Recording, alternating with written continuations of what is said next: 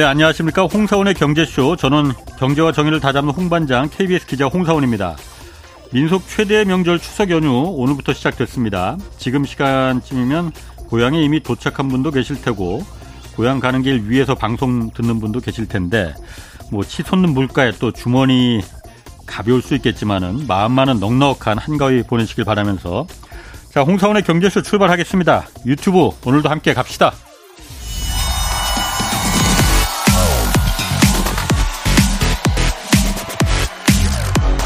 대한민국 경제 오디션 내가 경제스타 K 여러분 경제가 어려워서 힘드시죠? 그래서 준비했습니다. 대한민국 경제 오디션 내가 경제스타 K 힘든 경제 상황을 이겨낸 감동 스토리 우리 가정의 특별한 경제 교육법 슬기로운 투자 아이디어 경제와 관련된 이야기라면 모두 모두 환영합니다. 총 상금 6천만 원을 준비했습니다. 자세한 내용은 홍사원의 경제쇼 홈페이지를 참고하세요. 이 프로그램은 당신의 투자의 길을 춤추게 하는 새로운 투자 플랫폼 탱고픽에서 함께합니다. 네, 총 상금 6천만 원 걸린 내가 경제스타 K 12월 9일까지 지금 사연 받고 있습니다. 사연은 홍사원의 경제쇼 홈페이지에 올려주시면 됩니다.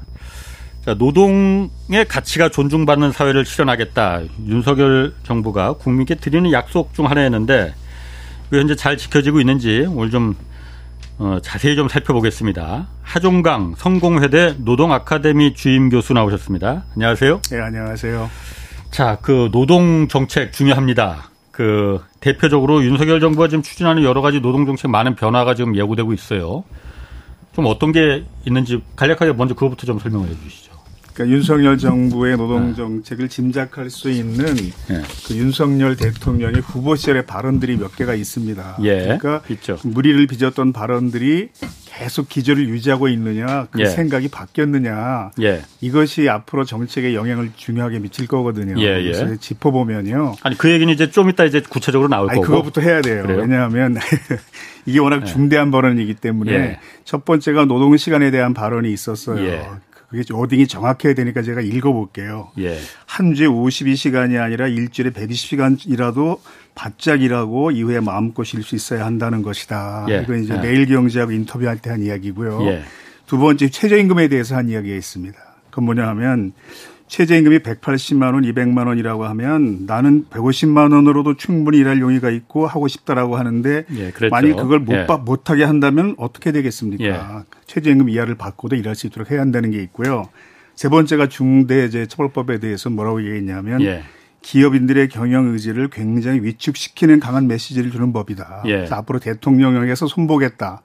이렇게 세 가지가 가장 중요한 발언이거든요. 그렇죠. 그러면 이게 이제 정치 신인 시절에 한 발언이에요. 예. 그러면 그때는 정치 수업을 받기 전이기 때문에 아직 예. 경험이 없어서 이런 발언을 한 것인데 지금 대통령이 됐잖아요. 예. 그리고 넉 달 지났잖아요. 예. 그러면 이 생각이 계속 유지가 되고 있느냐 바뀌었느냐가 굉장히 중요한 거거든요. 그래서 지금 차례차례 그 세 가지를 좀 짚어보려고 합니다. 지금 보면요 예. 거의 안 바뀌었어요. 아, 그 먼저 주 52시간 아까 얘기하셨잖아요. 네. 그러니까 장시간 근로를 좀 우리가 좀 어, 피하고 네. 일자리도 나누고 그런 취지에서 52시간 도입됐는데 이거 지금 개정하려는 움직임이 좀 있어요. 그러니까 이게 주 아. 52시간이 아 니라 120시간 정도는 일할 수 있어야 한다. 이렇게 예. 얘기한 게 구체적으로 지금 제시된 게 뭐냐 하면 예. 그 노동부 장관이 발언했던 노동시장 개혁 추진 방향입니다. 예. 거기에 보면 첫 번째가 연장 근로 시간 관리 단위를 확대하겠다는 거예요. 예. 그 내용이 뭐냐 하면 그러니까 주 단위가 아니고 월 단위로 계산하겠다 이 예, 얘기 아닙니까? 그, 예. 그런데 이제 이거보다 중요한 게 뭐냐 하면 이건 우리나라에서 저밖에 할 수 없는 얘기니까 들어보세요, 일단. 예. 그 사법연수원이 지금 예. 일산에 있잖아요. 예, 예. 서초동에 있다가 일산으로 이전한 게 2001년입니다. 예. 예전 서초동에 있을 때 제가 거기서 노동법 세미나에서 노동법을 강의했어요. 예. 그게 벌써 25년 전일 텐데 그럼 첫날 그러면 이제 시민법, 사회법, 노동법, 근로기준법까지 설명해요. 첫날 강의에서. 예. 그러면 그 강의를 들은 연수생 대표가 뭐라고 얘기를 하냐 하면 되게 관행적으로 그 해에 가장 연- 최연장 합격자가 되게 연, 연수생 대표를 하거든요. 예. 그게 뭐라고 얘기하냐 하면 제가 이제 강의 준비하면서 법 조문은 저보다 훨씬 잘 아는 사람들일 테니까 예. 그법 조문이 현실에 적용될 때 어떻게 해석돼야 하는가를 주로 설명했어요. 예. 강의 끝나고 하는 말이 우리들 뭔가 알고 있을 거라고 짐작하지 마세요. 오늘 강의 들은 연수생 중에 90% 이상이 노동법을 오늘 여기 와서 처음 본 사람들입니다. 예. 이렇게 말하거든요. 예. 이제 곧 판검사 변호사가 될 사람들인데 예. 이게 왜 이런 일이 생겼냐 하면 거의 모든 법대에서 예전에는 노동법이 선택 과목이었습니다. 예. 거의 선택을 안 해요. 예. 왜냐하면 사법고시에 출제된 적이 없거든요. 노동법이. 물론 1차 사법시험에 자기 과목을 선택하니까 1차 사법시험에 노동법을 선택하는 연수생이 있을 수 있는데 노동법은 기업법과 비교해서 공부해야 될 분량이 10배도 넘어요. 예. 그러면 생각해 보세요. 가장 붙기 어려운 시험이 사법고시일 텐데 우리나라에서 그 시험을 준비하는 사람이 정신 나가지 않는다면은 10배 이상 공부해서 같은 점수 받는 노동법 거의 선택하지 않습니다. 예. 사법 연수 거의 공부하지 않거든요. 그러면 그 노동법 학회가 주관하는 노동법 세미나를 수강하는 연수생이 한 30명 정도예요. 불과 1000명 중에서. 근데 노동법을 공부하겠다고 마음먹은 30명 중에 90%가 노동법을 처음 봤어요. 그날 거기서. 나머지 900 몇십 명은 노동법을 전혀 공부하지 않은 채 판검사 변호사가 된다는 뜻입니다. 그 제가 가르쳐 봐서 알아요. 그 사람들은. 예. 아, 그건 그런데. 그러니까 지금, 예. 근데 첫날 강의하는 게 뭐냐면 예. 시민법과 사회법의 개념을 설명할 때 예. 그 베니스의 상인에 나오는 계약이 있어요. 내 돈을 갚지 못하면 당신의 살을 1파운드 베어 가지겠어. 예. 이건 시민법으로는 지켜야 하는 계약이지만 예. 사회법으로는 전혀 지킬 필요가 없는 무효가 되는 계약이다. 예. 이걸 첫 번째 예를 들고요. 두 번째에 드는 게 뭐냐면 저뿐이 아니라 대부분의 노동법 교수가 그렇게 강의 설명합니다. 최저임금제거든요. 예. 최저임금을 받지 않고도 일하겠다는 계약을 했을 때 이게 시민법으로는 지켜야 하는 계약이지만 계약자 원칙에 의해서 사회법으로 볼 때는 당연히 무효가 되는 계약이다 이건. 예. 이게 첫 시간에 공부하는 내용이거든요. 그런데 최저임금 이하 임금을 받고도 일할 수 있도록 해야 한다. 이렇게 그러니까 말한 것은 그 다음에 좀 얘기를 할 거고 먼저 그러니까. 52시간부터 순서대로 가야지. 아. 그러니까. 예. 그러니까 아니 이건 교수님 지금 52시간부터 먼저 가고 그다음에 최저임금도 얘기를 할 겁니다. 예. 52시간 먼저 차근차근 이제 윤석열 정부가 새로 노동 정책이 많이 지금 바뀔 예정이잖아요. 예. 그러다 보니까 52시간 근로제부터 지금 어이 근로자 그 개정하겠다고 그 지금 추진하고 있지 않습니까? 그 명분이 뭔지 일단 그거부터 좀 그러니까 노동부가 예. 근로 감독을 해보면 예. 52시간제를 어기는 사업장이 많다는 겁니다. 네네. 아. 그런데 대부분은 다 지키고 있는데 한 사업장에서도 특수한 직종의 몇 명이 그 법을 못 지키더라. 예, 예. 그러니까 지금 이렇게 아. 법을 적용해서 하는 것은 좀 문제가 있고 개선 방안이 있다. 예. 이게 이제 노동부의 관료가 한 이야기예요. 음, 예, 예. 그러면 이제 주장이 두 가지예요. 음. 그 한두 명 정도가 법을 어기게 되니까 예. 그걸 법을 지키도록 하는 방향이 있고 아. 그 한두 명 때문에 이 법 전체를 체제를 바꾸는 방향이 있는데 일단 그 두 번째 방향을 선택하겠다는 거거든요. 아, 예. 아. 그래서 지금 이- 예전부터 기업체에서는 근로 시간을 노사 합의에서 선택할 수 있도록 하자 이런 예, 예. 요구를 해왔거든요. 그건 뭐. 수건 사항이었습니다. 예. 근데 그게 이제 받아들여진 거로 보는 거죠. 예. 그래서 지금 주 52시간제라는 표현을 아. 자꾸 쓰는데 먼저 짚고 넘어가야 할 것이 우리는 주 40시간제입니다. 아, 그리고 그렇지, 그렇지. 예, 추가. 예, 그래서 52시간 시간을 지- 숫자를 굳이 쓰고, 쓰고 싶으면 예. 주 최대 52시간제라고 표현해야 돼요. 연장 근로 시간을 52시간까지 할 수 있다는 거죠. 그러니까 아, 일주일은 연장 근로 합쳐도 예. 52시간밖에 못 합니다. 그렇지. 예, 예. 그러니까 연장 근로가 일주일에 12시간이 제한이니까 네네. 50시간이 최대고 어떤 그렇지. 경우도 그 이상은 못 한다는 맞습니다. 게 주 최대 52시간제거든요. 예. 이게 지금 주 단위 52시간이잖아요. 예. 이걸 월 단위로 바꾸겠다는 거죠. 예. 음. 그러면 한 달에는 음. 허용되는 연장 노동 시간이 52시간이에요. 아, 왜냐하면 일주일은 12시간이고. 일주일 12시간인데 네, 한 달이 그렇지. 4.3주로 봅니다. 네네. 노동법에서는. 예. 그럼 12시간 곱하기 4.3 아. 하면 52시간이 나오거든요. 네네.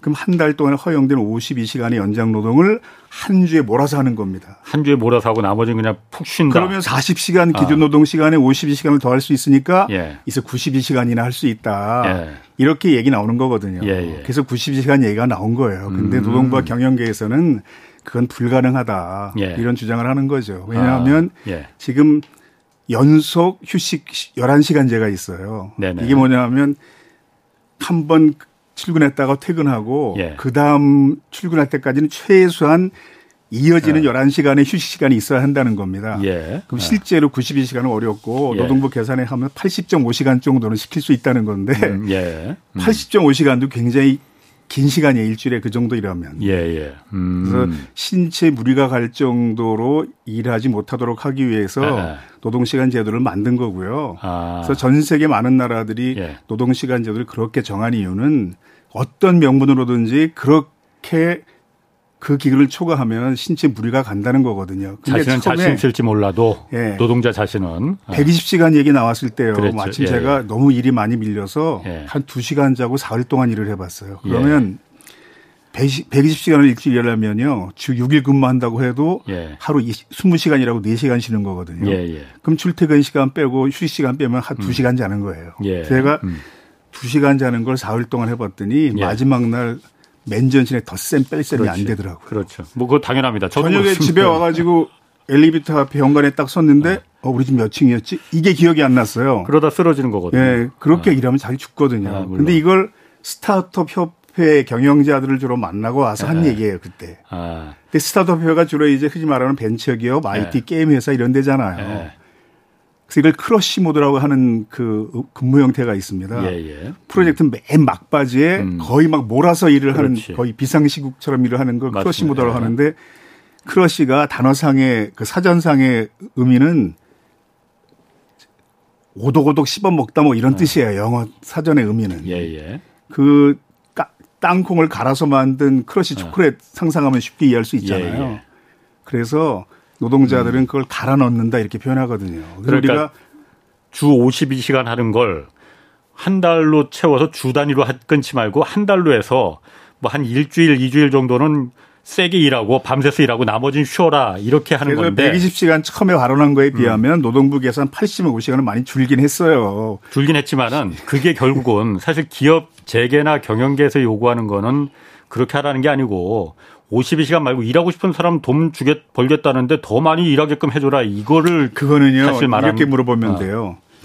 기준 노동 시간만큼 일하고 예 그만큼을 받을 건지 예. 아니면 적게 받으면서 초과 노동 시간을 많이 해서 그만큼을 받을 건지 네네 둘 중에 뭘 선택하겠습니까? 물어보면 알아요. 그거. 그렇지 근데 그렇게 해서라도 돈을 벌고 싶은 사람이 있다는 것은 기준 노동 시간만큼의 기본급으로는 생활이 안 자신이 되니까. 원하는 걸 이룰 수 없다는 뜻이거든요. 그렇죠. 예. 음. 그래서 소득을 더 늘리기 위해서 노동을 더 많이 시키겠다. 이건 사실 예. 노동자를 위한 방편은 아닙니다. 그러니까 기업 입장에서는 그렇게 일을 시키는 게 사람을 한 사람 더 고용 그 그걸 위해서 사람 한 사람 더 고용시키는 것보다는 경영 자본 입장에서는 더 이득이기 때문에 그렇게 하는 거지만은 사실은 그렇게 하다 보면은 어 이게 주 52시간제라는 게 장시간 노동을 피하는 것도 있지만은 일자리를 나누자는 목적도 원래 있어서 도입된 거잖아요. 예. 그렇게 되면 그야말로 고용이 어, 철저하게 그 경영진들을 위한 자본을 위한 목적밖에 이게 안 이제 노동. 시간 단축을 통한 일자리 나누기라는 개념이고요. 예, 예. 이제 노무현 정부 때부터 많이 사용된 용어입니다. 그런데 기업 입장에서는 제한된 노동자에게 예. 초과 노동을 시키는 것이 새로 노동자를 그렇죠. 더 고용해서 일을 시키는 것보다 인사 노무 관리가 훨씬 더 수월하거든요. 당연히 그렇죠. 그렇기 때문에 계속 요구하는 거죠. 예. 뭐 어, 그러니까 이거 52시간 이제 없애달라고. 법으로 규제해야 한다는 거죠. 맞습니다. 그러니까 노동법이라는 것이 기본적으로 근대 산업 사회가 이게 기울어진 운동장이어서 기업을 규제하지 않으면 예. 사실 노동자들이 거의 무한 착취당할 수 있는 구조이기 때문에 불평등하게 기업은 규제하고 노동자를 음. 보함으로써 평등을 유지하자 음. 이게 노- 노동법의 이념이고 이게 사회법의 출발점입니다. 흔히 네. 보통 이제 많이 법이 평등하다고 사람들이 생각하잖아요. 예. 이게 진리인 줄 알지만 이건 시민법 하에서만 진리거든요. 음, 맞습니다. 사회법에서는 사실 모든 인간은 법에 불평등합니다. 예. 지금도 만 진행자와 제 사이가 얼마나 불평등합니까? 마음대로 진행하거나 거기 따라가야 되고 아니 제가 뭐 어떻게 마음대로 할수 보면 있겠습니까? 홍사은 기자처럼 키가 큰 사람이 있고 저처럼 키가 작은 사람이 있고 예. 학생들도 보면 어. 다 가정 형편이 부유한 사람이 있고 예. 가난한 사람이 있고 예. 외모가 출중한 사람이 있고 그렇지 못한 사람이 있고 두뇌 능력이 굉장히 우수한 사람이 그렇지 못한 사람이 있잖아요. 그래서 음. 그렇죠. 불평등하게 적용함으로써 평등을 구현하는 게 사회법 네. 체계입니다. 그래서 경영자 입장에서 볼 땐 굉장히 불평등하게 느껴져요. 그렇지. 그럴 수 있습니다. 그렇지만 예를 그거는 들어서 예. 근로계약 해제 권리라는 게 있어요. 예. 이걸 기업에게도 보장하면 큰일 납니다. 마음대로 해고할 수 있으니까. 음. 예. 노동자에게는 그게 보장돼 있어서 예. 홍사원 기자도 아 나 더 이상 여기 다니기 싫어졌어. 예. 오늘 사표 내고 나가는 걸 아무도 막을 수가 없어요. 예. 이걸 막을 수 있는 법적 근거가 없습니다. 네. 뭐 후임자가 채용될 때까지 퇴사할 수 없다 이런 규정에서 못 만들어요. 그래서 예. 그러니까 노동자는 근로계 해제 권리를 가지고 있습니다. 음. 그런데 경영자는 그걸 못 갖게 하는 네, 거죠. 그러니까 불평등하게 같은 권리를 기업에게는 규제하고 노동자에게는 보장해야 이게 평등해진다는 네. 게 사회법 원리거든요. 그래서 제가 뭐 어쨌든 자꾸 좀 옆으로 좀 새 나가는데 네, 이게 제- 중요한 원론이어서 아, 그래요. 그거 한마디 네, 그래서 이제 예. 사회법에 대해서 아하. 거의 공부하지 않은 사회에서 예, 예. 가장 대표적인 사회법 사건인 노동 사건을 계속 시민법 원리로 판단하는 겁니다. 음, 그렇군요. 예. 그럼 지금 이게 다시 52시간제로 도 잠깐 돌아가서 네.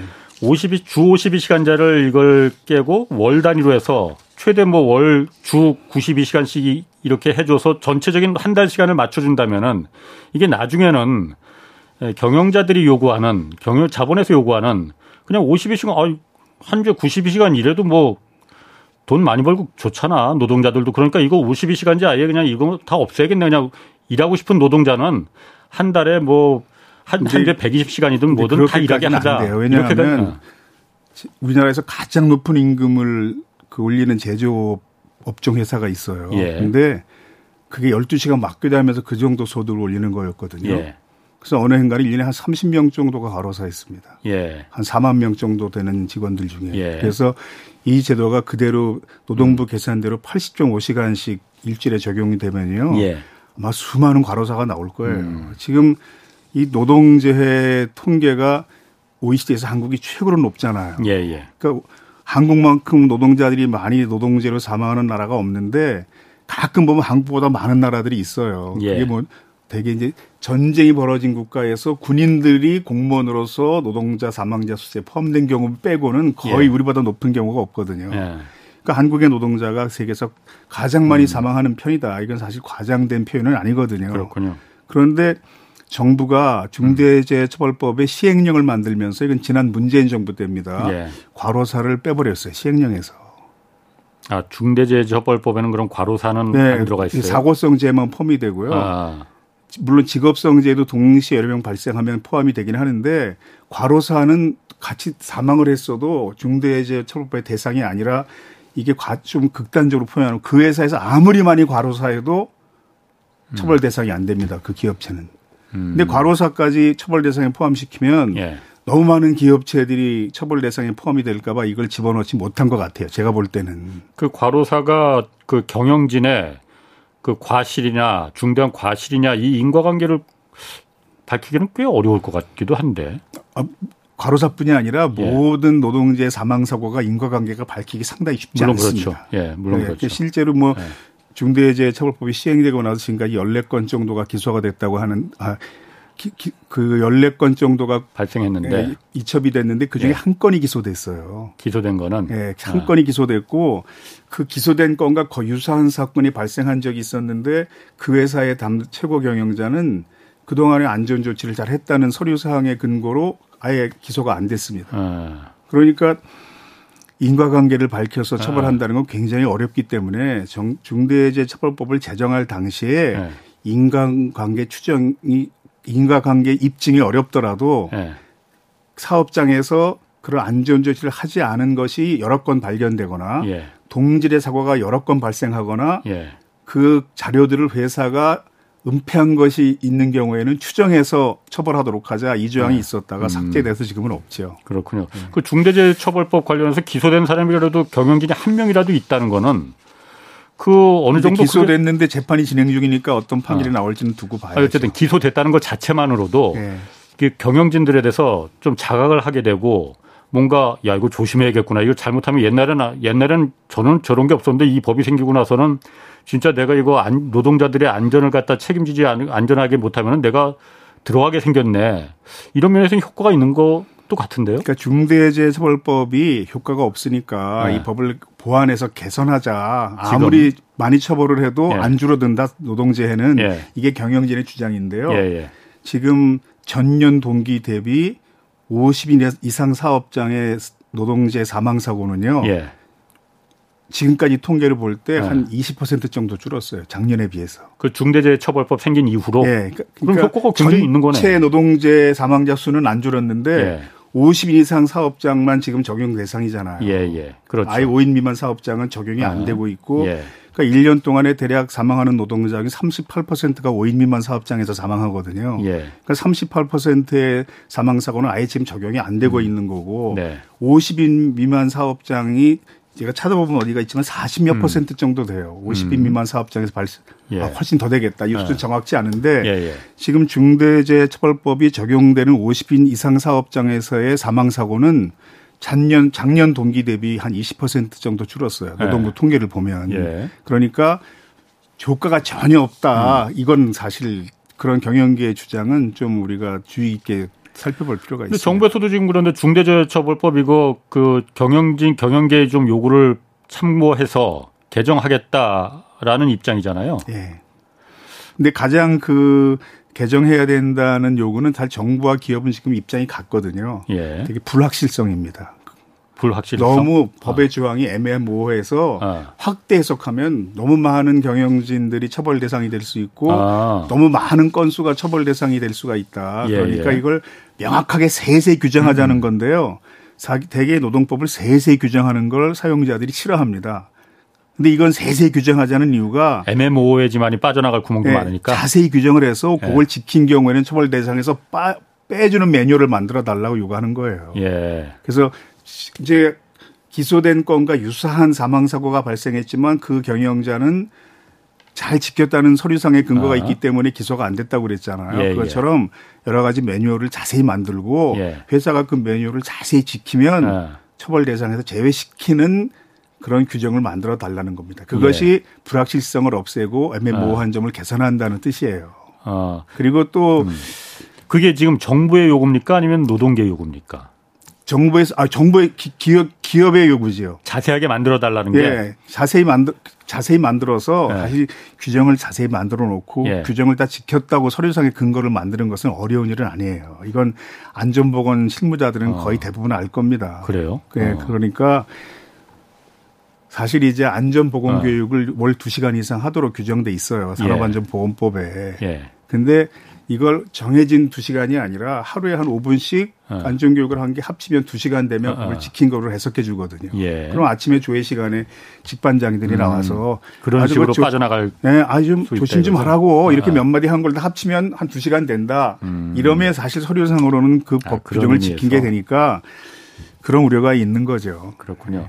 아까 말씀하신 최저임금 그 중요합니다, 지금. 최저임금 내년 최저임금 정해졌어요. 시간당 9,620원이고 월급으로 따지면 201만 원 조금 넘습니다.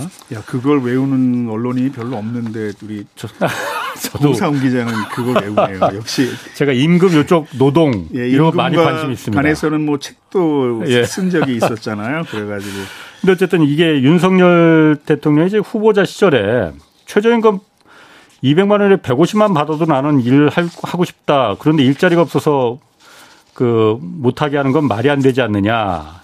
이 여건은 그건 좀 고쳐줘야 된다. 이런 얘기를 한 적이 있었어요. 예.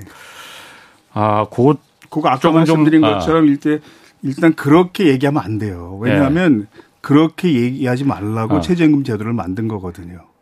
그렇게 얘기하지 말라고. 네. 그런 얘기 하지 말라고. 네. 근데 우리나라는 이제 대개 그런 그런 이야기들 대중적으로 호응하는 정서가 굉장히 강합니다. 예. 왜냐하면 언뜻 들으면 그렇대요. 예, 최저임금이 인상되면 일자리가 줄어든다. 예. 이게 마치 정해진 진실인 것처럼 너무 멀리 지금 퍼져 있기 때문에 예. 그런데 비근한 예로 작년 노벨 경제학상을 받은 미국 버클리 대학 카드 교수 그 연구팀이 그 성과가 뭐냐 하면요. 예. 미국에서 가장 최저임금 많이 올린 주의 일자리가 아. 최저임금 인상하지 않은 주에 비해서 음. 굉장히 더 많이 늘었다. 예. 이걸 데이터로 보여준 음. 거거든요. 예. 그게 노벨 경제학상을 받은 논문의 성과인데 한국에서는 이제 보수 언론이나 예. 보수 학자들이 나서서 그 연구의 결과가 중요한 게 아니라 예. 연구 방식이 평가를 받은 거다. 예. 이렇게 의미를 훼손하려고 이제 의미를 아. 좀 주- 줄이려고 많이 노력들을 했어요. 예. 그러면 그 연구 방식이 평가를 받은 아. 거라고 해도 그 훌륭한 방식으로 연구한 결과가 그렇게 나왔으면 예. 우리가 그 주목을 해야 되는 거거든요. 음. 그리고 그게 물론 그의 반론을 제기하는 논문 결과도 꽤 많이 있습니다. 그럴 것 같습니다. 그런데 외국 아. 교과서엔 그런 게 잘 안 나와요. 예. 근데 한국의 중국의 사회 교과서가 예. 예순 세종 출판됐을 때 예. 제가 이걸 전수조사해 본 적이 있어요. 예. 17,200쪽인데 총 페이지 수가 예.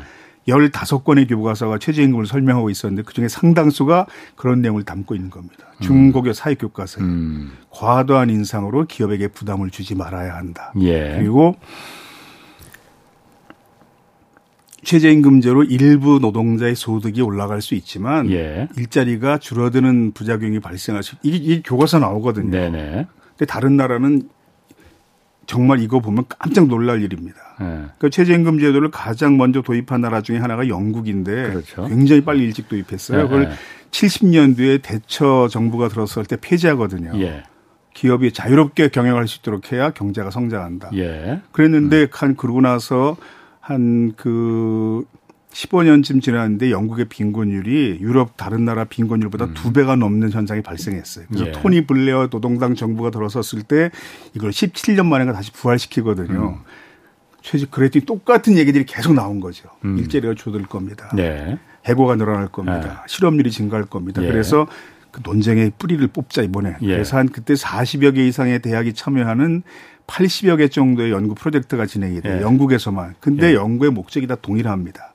최저임금과 일자리 관계를 규명하자. 음. 별 의미가 없다는 거예요.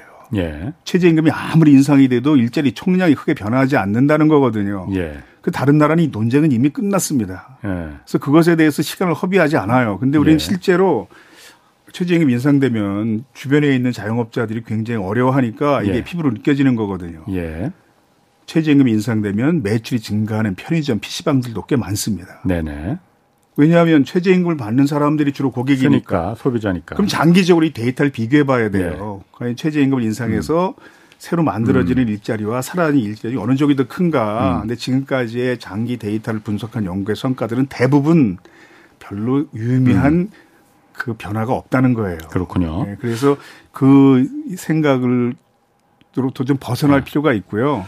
예를 들어 그건- 문재인 정부가 이제 처음에 예. 16.4% 인상해서 난리가 났잖아요. 예, 예. 소득주도 성장 예, 주장하면서. 그리고 예. 소주성 예. 음, 그 소- 소주성 항마론까지 그때 나왔어 예. 나이트 뭐 그랬었는데 미국 오바마 대통령이 예. 미국 최저임금 40% 인상했잖아요. 예. 그리고 행정 명령으로 이걸 다 발동을 했어요. 행정 명령이라는 것은 법이 통과되기 전에 연방정부 사업에 우선 적용하는 거거든요. 예. 그래서 의회에서 통과가 되면 모두에 적용이 되는 건데 그것까지 못 갔죠. 예. 근데 바이든 대통령은 작년에 37%를 인상했어요. 미국 최저임금을. 근데 미국의 liberal도 이 정도 하거든요. 미국의 연방 최저임금은 아직 인상되지 않았는데 7, 시간당 7.25 7달러 25센트로 바이, 바이든 대통령도 37%를 결정하면서 인상하겠다고 지금 예지하는 아, 그, 거지. 그게 작년이니까 예. 작년 벌써 아직 꽤 인상되진. 않았습니다. 예. 아, 그 노력을 연방 거죠. 7달러 25센트 예, 그대로입니다. 그러니까 이제 예. 그 예. 노력을 하고 있는 거죠. 아, 그런 예, 예. 시도를 하고 있는 추진하겠다는 거죠. 거지, 예. 지금. 근데 예. 사실 문재인 정부 5년 동안의 평균 최저임금 인상률이 예. 7.3%였습니다. 예. 근데 박근혜 정부 4년 동안의 최저임금 평균 인상이 7.4%였거든요. 예, 그래서 예. 결과적으로는 문재인 정부가 예. 최저임금 이렇게 많이 올린 정부는 아니에요. 박근혜 정부보다 낮게 올렸으니까. 하 교수님, 이 점은 어떻습니까? 그러니까 그 부분은 저도 충분히 이해를 하는데 최저임금을 인상시켜 줘야만이 그 저소득 계층의 소비가 늘어나고 그게 경제를 도- 결국은 돌아가게 하는 만든다. 왜냐하면 워낙 많은 숫자니까라는 건 제가 인정을 하는데 저도 사실 전임 정부 때 소득주도 성장에서 낙수, 그 낙수 효과는 없으니 밑 그 경제적인 어려운 계층에 직접 돈을 정부가 올려줘 소득을 높여줘서 경제를 돌아가겠다 하는 건 맞는데 사실 최저임금이라는 게 삼성전자 정규직 직원들 하다못해 KBS도 정규직 직원들 최저임금하고 상관없거든요. 한 명도 이거 받는 사람 없습니다. 최저임금은 철저하게 경제적 최약자층의 임금이고 주는 사장님 역시 최약자층입니다. 예. 을과 을의 싸움이지 않습니까? 그때 전임 정부에서 이 소득주도 성장을 하고 최저임금 올리겠다고 했을 때 저는 주는 사장님들한테 이 여력을 마련해 줄 수 있게끔 가치그 정책이 들어가는 줄 아, 알았거든요. 그거는 예. 잠깐만요. 예. 그래서 최저임금을 주는 편의점에서 알바생 몇, 시간당 몇백 원을 더 올려줘서 한 달에 10만 원 올려줘서 그것 때문에 편의점 문을 닫겠습니까? 공장에서 2차, 3차 그 하청업체들이 직원들 임금 최저임금 주는데 그거 몇백 원 올라가서 한 달에 몇십만 원 더 여러 사람 해서 몇십만 원 더 올라간다고 해서 공장 문을 닫겠습니까? 그거 아니고 그런 경우는 있어요, 사실. 아 물론 예, 아니 그 있는 경우가 예, 왜 그런 있냐면 경우가 없다고 얘기하면 그분들이 화내고요. 아니, 그러니까 잠깐만요. 예, 있는 경우는 예. 최저임금 때문이 아니고 최저임금을 줄 수 있는 그러면 납품 단가나 공장이면은 납품 단가를 대기업이 그걸 최저임금 오르는 만큼 줄 수 있게끔 국가가 그거는 해야 되는 거거든요. 예. 편의점, 치킨집, 말도 안 되는 임대료 아니면 프랜차이즈 업체의 그 착취 이런 부분을 국가가 같이 들어가 줬어야 되거든요. 그거 안 굉장히 이제 중요한 주장을 하셨는데 그게 이제 노동계가 하는 주장이에요. 예. 근데 그러면 이제 국민의 세금이 쓰여요, 거기.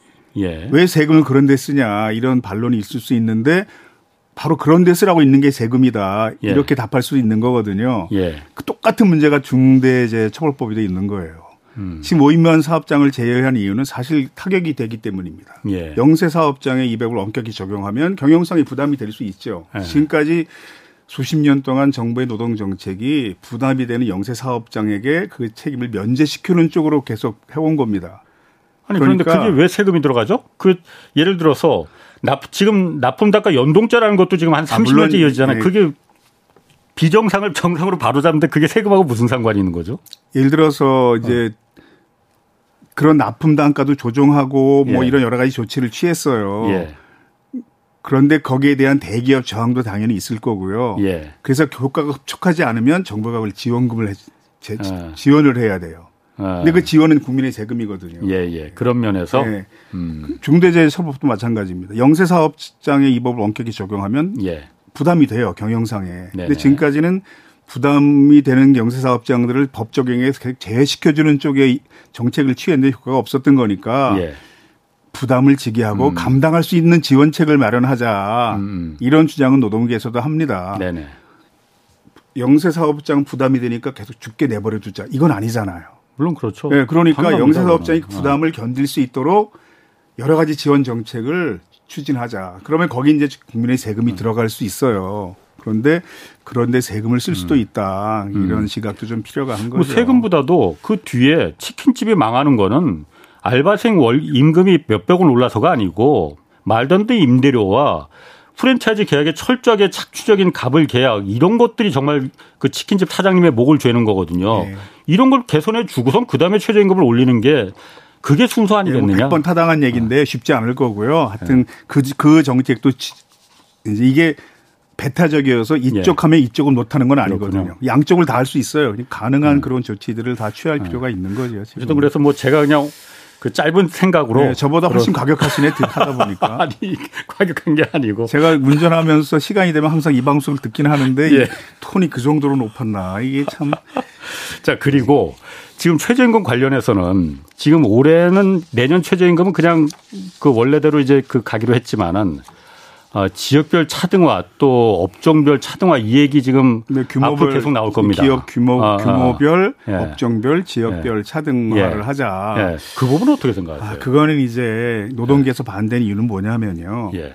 그렇게 쓸 경우에 가장 낮은 기준을 지금 최저임금으로 정하는 거다. 예, 예. 그러니까 더 주고 싶으면 더 주는 제도를 만들어야지 예. 그런 제도가 도입되는 과정에서 예. 오히려 경영계의 영향력이 더 많이 발휘됨으로 해서 최저임금이 실질적으로 낮아질 우려가 있다 이런 아. 걱정을 하는 거예요. 목적은 그러니까 최저임금을 깎 낮추자는 예. 거라 이거죠. 만약에 이제 그렇게 쓸 아. 경우에 지금보다 최저임금이 더 줄어들 더 적게 줄 수 있다면 당연히 기업은 그거 원하겠죠. 예, 그렇게 예. 했을 경우에 지금보다 전반적으로 최저임금의 수준이 올라간다고 하면 이걸 예. 경영계에서 요구할 일은 사실 없습니다. 아, 예. 제가 가장 경계되는 건 업종별, 규모별보다 지역별 차등이에요. 네네. 이걸 일본은 시행했거든요. 그렇죠. 그랬더니 동경 같은 경우가 다른 지역보다 최저임금이 예. 좀 높습니다. 음.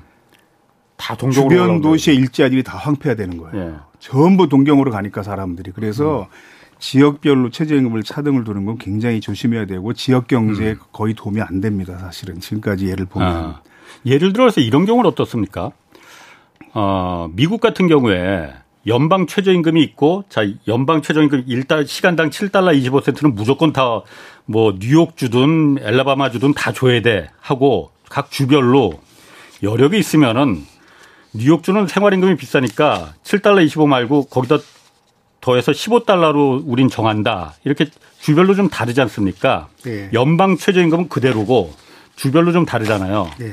우리나라도 그러면은 이게 지역별로다가 최저임금을 차등을 둔다는 거는 아까 말씀하신 대로 최저임금을 낮추자는 그런 목적에 사실 더 의도가 음. 보이니까 그런 거고 네.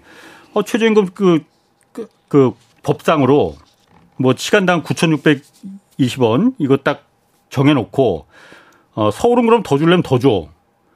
뭐 제주도는 더 줄 그냥 9,620원 맞으면 그냥 놔도 이렇게 하는 건 어떨까요? 그 비슷한 제도가 시행이 어. 됐어요. 생활임금 제도를 시행한 시도가 있잖아요. 그렇죠. 서울시에서 있죠. 가장 예. 먼저 시행했고 그게 거의 예, 구별로도 다 시행이 됐어요. 예, 예. 구청별로도. 그리고 예, 예. 딱한 구만 그게 서울에 있는 30몇 개 구 중에서 한 구를 제외하고 모든 구에서 생활임금 제도가 도입됐는데 예. 그한 구가 가장 부유층이 많이 사는 구였거든요. 사실은 예. 그 비슷한 제도가 이제 생활임금 제도입니다. 아. 그 예. 최저임금을 하나 정해놓고 음.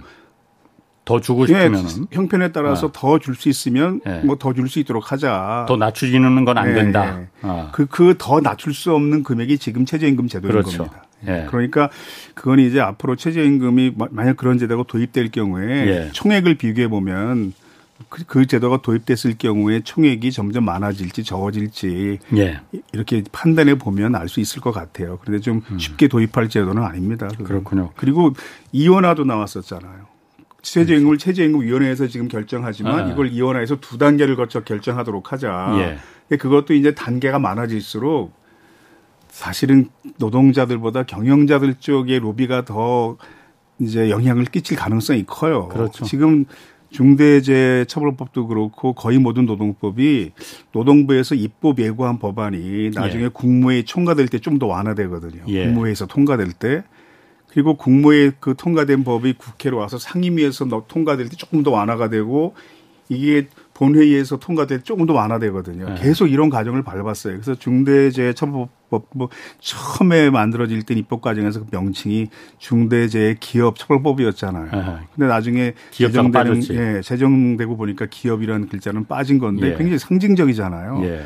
근데 이렇게 될 수밖에 없는 게 음. 정부의 조직도를 보세요. 부처를. 음. 일단 재경부터 시작해서 뭐 통상 정보통신부 뭐 과학 중소기업 벤처 사업부 음. 뭐 가양 산업 하여튼 거의 모든 부처들이 되게 경영자 쪽 기업의 입장을 대변하는 부처가 훨씬 많고요. 음.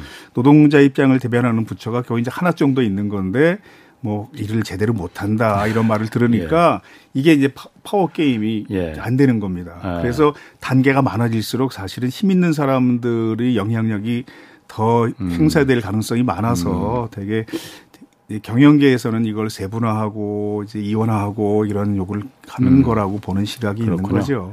제가 예전에 그 최저임금 한번 취재할 때 이런 얘기가 제가 정말 딱 와닿았었거든요. 그때 무릎을 쳤었, 탁 하고 쳤었는데 어, 그분이 무슨 얘기를 했냐면은 우리나라 최저임금 위원회 노동부 산하에 있지 않습니까? 네. 이거 없애야 된다. 없애고 최저자 빼고 그냥 국가임금위원회에서 대통령 직속으로 아주 강력한 힘을 부여하자. 그래서 최저임금을 정하는 것 뿐만이 아니고 아까 말한 대로 납품당 대기업 간의 원화청 기업 간의 납품 단가라는 거는 이게 30년째 40년째 지금 문제가 되고 있는데 안 고쳐지고 있으니 이게 바로 임금에 직접적인 영향을 미치는 요소잖아요. 이런 거 제대로 되고 있느냐? 임금 위원회에서 이걸 다 컨트롤 하라는 거예요. 과도한 임대료가 이게 맞는 거냐?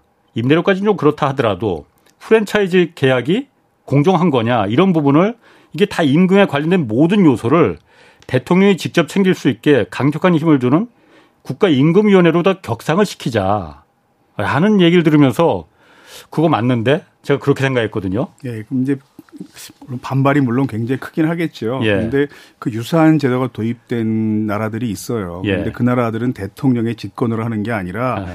노사정 협의체가 그런 걸 완, 만드는 나라들이 있죠. 예를 들어서 예. 스웨덴 같은 경우가 대표적인데 스웨덴은 동일 노동 동일 임금 제도를 이제 기업 단위가 아니라 국가 단위로 시행하기로 합의를 한 겁니다. 이게 음. 무슨 얘기냐 하면 그러니까 우리나라 현대차 노동자가 분신한 적이 있었어요. 그래서 그때 언론에 인터뷰 나오면서 그 온몸을 붕대로 이렇게 감은 노동자가 예. 똑같은 자동차의 왼쪽은 정규직이 조립하고 음. 오른쪽은 비정규직이 그렇죠. 조립합니다. 예. 모든 작업 도구와 작업 내용과 작업 재료가 다 똑같습니다. 예. 앞에 B자 하나 붙은 것밖에 없는데 그것 때문에 내가 너무 많은 불이익을 받아서 분신할 아. 예. 수밖에 없었다. 이렇게 음. 말해서 굉장히 많이 회자가 됐잖아요. 네네. 이게 해결됐다고 치자고요. 남는 문제가 뭐냐 하면 예. 이게 한 회사 내에서만 해결된 거거든요. 그렇지. 예. 다른 대기업과 중소기업과의 차별, 다른 기업 내에서 정규직 비정규직 차별이 여전히 그냥 존재하는 거잖아요. 예. 근데 스웨덴은 회사가 달라도 임금이 같아야 된다는 거예요.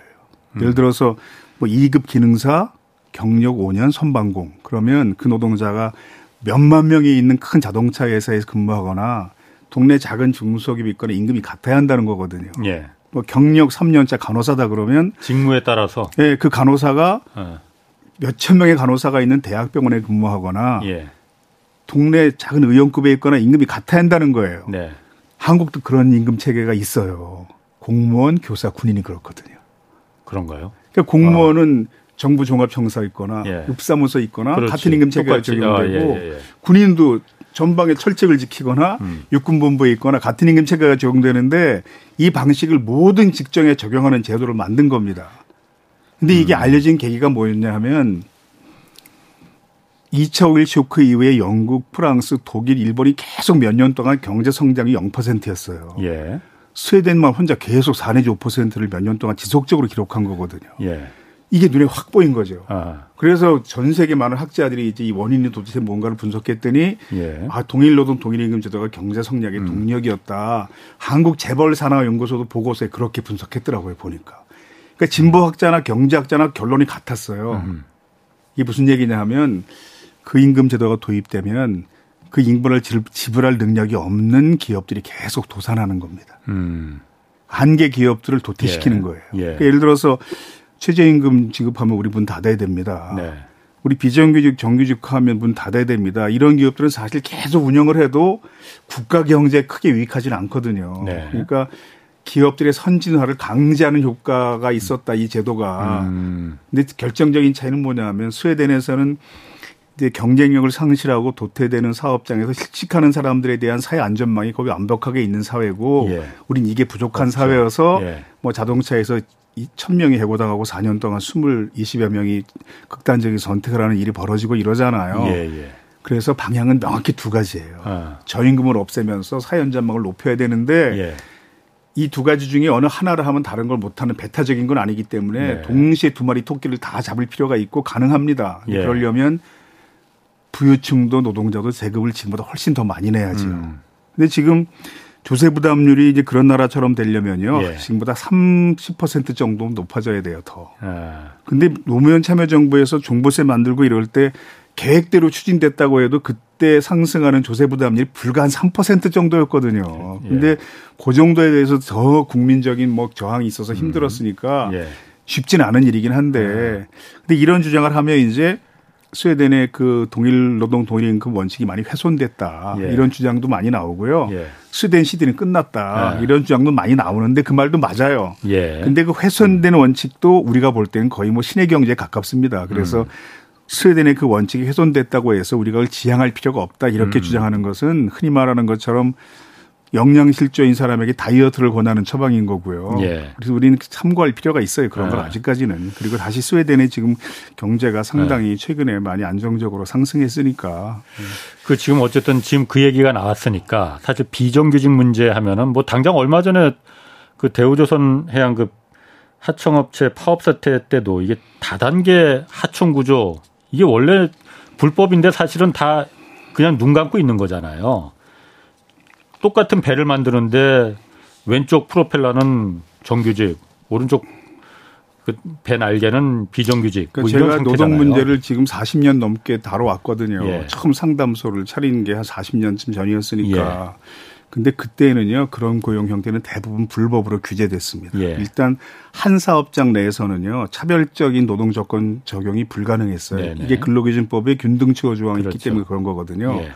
근데 이제 외환위기 겪으면서 너무 기업들이 어렵다 어렵다 하고 막 하루 수백 개씩 도산하니까 그때 이제 이게 많이 양성화된 겁니다. 그래서 일단 기업부터 살려야 된다 해서. 네, 그래서 법원의 해석도 많이 바뀌고 예. 예를 들어서 비정규직 제도를 만들어서 사용을 했어요. 음. 근데 입사한 사람이 보니까 정규직과 자기가 너무 차이가 많이 나요. 예. 그때는 소송을 제기하면요 거의 대부분 다 이겼어요. 예. 그래서 이 채용 자체가 무효니까 정규직으로 전환시켜라. 예. 이게 노동부의 해석이고 법원의 판결이었거든요. 예. 근데 나중에 법원의 판결이 어떻게 바뀌냐 하면 음. 동의를 구하지 않고 예. 불법하게 비정규직 규정을 새로 만들었, 만들었다고 해도 음. 기존에 재직 중인 노동자가 아니라 새로 취업하는 사람에게는 합법적으로 적용할 수 있다. 이게 이제 기득 기득 음. 이익의 침해라는 불공정 사유가 없다 이렇게 판결문에서는 법률 용어로 표현을 했어요. 예. 그러니까 기존에 가지고 있던 노동 조건이 저하되는 게 아니고 예. 개정된 뒤에 입사한 사람은 그걸 알고 들어온 거기 때문에 개정 과정이 불법하다 하더라도 왜냐하면 네. 전체 직원 가반수의 동의를 받아야 기존 노동적보다 저하된 새로운 규정을 만들 수 있거든요. 예. 근데 이 과정을 거치지 않고 개정했다고 네. 해도 이 이후에 입사한 사람에게는 합법적으로 적용할 수 있다. 이렇게 법 해석이 바뀐 겁니다. 그러면 예. 모든 회사가 이제 노동자의 동의를 구하지 않고 마음대로 차등적인 노동 조건을 적용해서 예. 비정규직 채용하게 돼버린 거예요. 예. 그리고 이제 이게 제도적으로 합법화된 게 흔히 말하는 비정규직법인데 그게 아, 파견법이고 기간제법인 그렇죠. 겁니다. 예. 그래서 이게 외환위기 이후에 가장 급증했어요. 예. 그러니까 예전으로 돌아가면 돼요. 그래서 그래서 예. 비정규직을 정규직화한다는 것은 이게 지금 대단한 특혜처럼 보는 시각도 있지만 예. 외환위기 이전으로 다시 돌아, 돌아가 보자. 미 경제가 많이 회복됐으니까 지금은. 음. 그때 비상 상황에서 이게 음. 한시제로 도입된 제도이고 그래서 비정규직이 지금 여러 가지 통계를 다 봐도 정보 통계를 봐도 민간 연구소의 통계를 봐도 노동계 통계를 봐도요. 우리가 비정규직 비율이 가장 높습니다. OECD 국가 중에서. 그런데 하 교수님 이렇게 보는 시각도 봐요. 있습니다. 그 비정규직을 정규화 정규직화 시키는 거가 되려면 전제 조건이 아 노동시장의 유연화가 먼저 돼야 된다라고 주장하는 분들이 있습니다. 뭐 언뜻 일리도 있어요. 왜냐하면은 모든 사업장에서 정규직들이 다 성실하게 능력이 좋고 그런 거 아니거든요. 그 중에서 KBS도 마찬가지고 어느 사업장이나 정규직 한 번 들어오면은 해고가 안 되니까 거기서 정말 무슨 판치는 사람도 많거든요. 이런 사람들 해고 못 하니까는 그 오너 입장에서는 사장님 입장에서는 아유 일 못하는데도 한 번 뽑으면 무조건 정규직으로 평생 끌고 가야 되니 그냥 비정규직 그냥 우린 다 뽑을래. 그거 비정규직 정규직으로 많이 뽑으려면 이거 해고할 수 있는 자유주부터 좀 줘야 돼. 이런 얘기는 어떻습니까? 근데 그럼 판단 기준이 뭐냐, 뭐냐 하면 예. 국가 경제 유익한 선택이 무엇이냐인 거예요. 음. 그 개인에게 미치는 영향, 한 단위 기업에 미치는 영향보다 부작용을 감수하고 지금 현재 노동 유연성을 유지하는 것과 예. 아니면 그런 애로사항들이 있으니까 노동 유연성을 지금보다 훨씬 음. 높이는 것이 예. 국가 경제 어느 쪽이 더 유익한가 이게 음. 판단 기준인데 이것에 대한 해석이 굉장히 다른 거죠. 음. 네. 그러니까 지금 우리나라는 이제 통계상으로 비정규직이 너무 많은 것은 사실이고 예.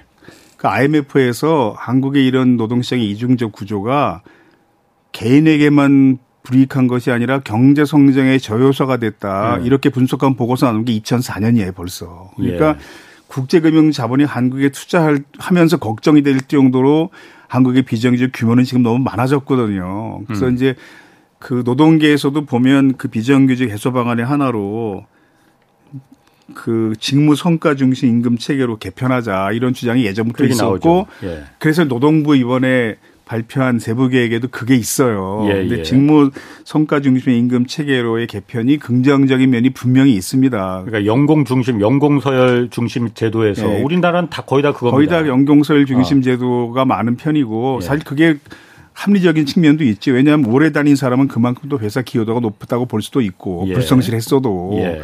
그런 사람은 항상 있죠. 불성실한 사람은 어디나.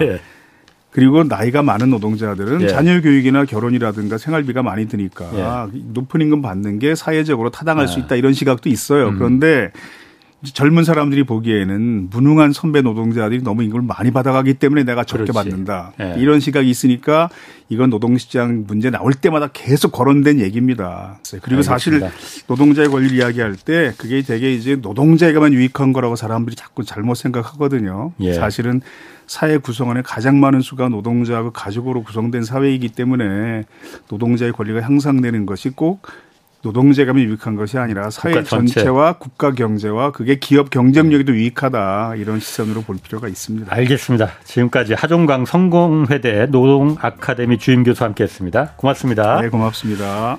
내일 오전 11시 유튜브로 경제쇼 플러스 업로드됩니다. 지금까지 경제와 정의를 다잡는 홍반장 홍사원의 경제쇼였습니다.